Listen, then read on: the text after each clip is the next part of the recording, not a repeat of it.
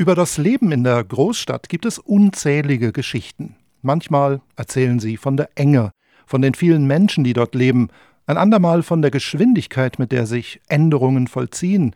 Einmal geht es um die Verbindung von Leben und Arbeit, dann wieder um das Zusammenleben von Menschen und Tieren in einem von den Menschen gestalteten, besser umgestalteten Raum. Etwa diese Motive hat die aus Brasilien stammende, inzwischen in Deutschland lebende Illustratorin und Kinderbuchautorin Aymart Toledo in ihrem neuen Buch zusammengefasst. Juju und Jojo lautet der Titel des Bildbandes, der Kindern ab etwa fünf Jahren eine farbenfrohe, facettenreiche Story von Menschen und Tieren in einer brasilianischen Großstadt darbietet. Die Titelheldinnen Juju und Jojo sind Zwillingsschwestern, die im vierten Stock eines Hochhauses wohnen. Der Balkon auf der Straßenseite ist ihre Verbindung zur rasanten Alltagswelt. Juju, die Ich-Erzählerin, beschreibt diese Welt. Am Sonntagmorgen schläft unsere Stadt noch. Man hört fast keinen Lärm. Keine Autos, keine Busse, keine Motorräder, nicht einmal Straßenhändler. Nur manchmal ein Flugzeug am Himmel. Die Häuser in unserer Gegend sind alle sehr hoch und stehen so eng zusammen, dass man den Kopf weit zurücklegen muss, um den Himmel zu sehen. Die Flugzeuge sind immer nur ganz kurz zu sehen, dann verschwinden sie wieder hinter dem nächsten Haus.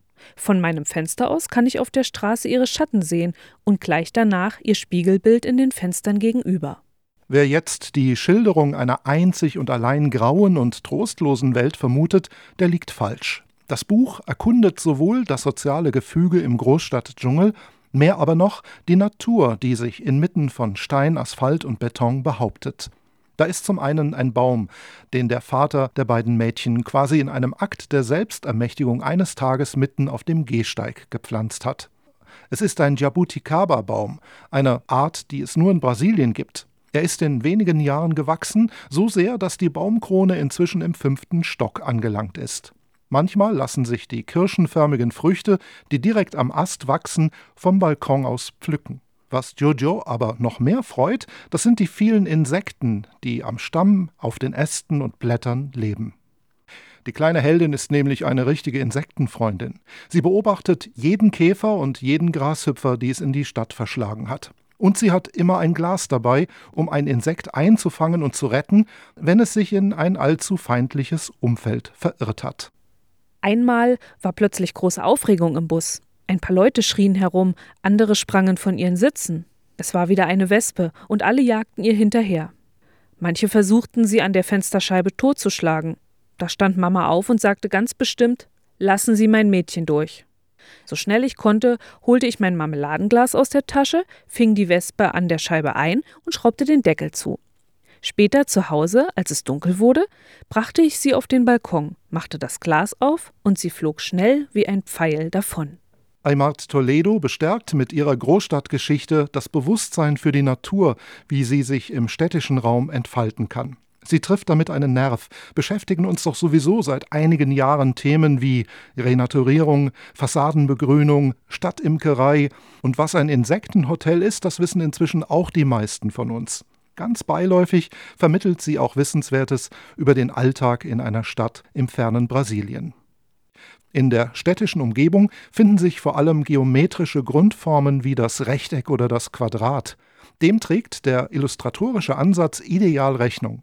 Aymat Toledo malt oder zeichnet nicht auf der Fläche. Vielmehr arbeitet sie mit einer Art Collagetechnik. Sie malt ein Haus, dann ein paar mehr, schneidet alle einzeln aus, legt sie oder klebt sie nebeneinander.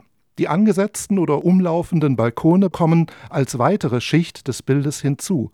Dann werden Autos auf die Straße gesetzt und natürlich der exotische Baum, dessen Laubkrone wiederum aus mehreren gefalteten und aufgeklebten grünen Papieren besteht. So bewegt sich das Stadtgewimmel weg von der Fläche hin zu einem aus mehreren Lagen und ganz unterschiedlichen Materialien bestehenden räumlichen Eindruck welcher abschließend reproduziert und auf der Druckseite des Bilderbuchs dargestellt wird. Man ist mehr als einmal kurz davor, in Erwartung einer kleinen Kante mit dem Finger über die Mitte einer Buchseite zu streichen.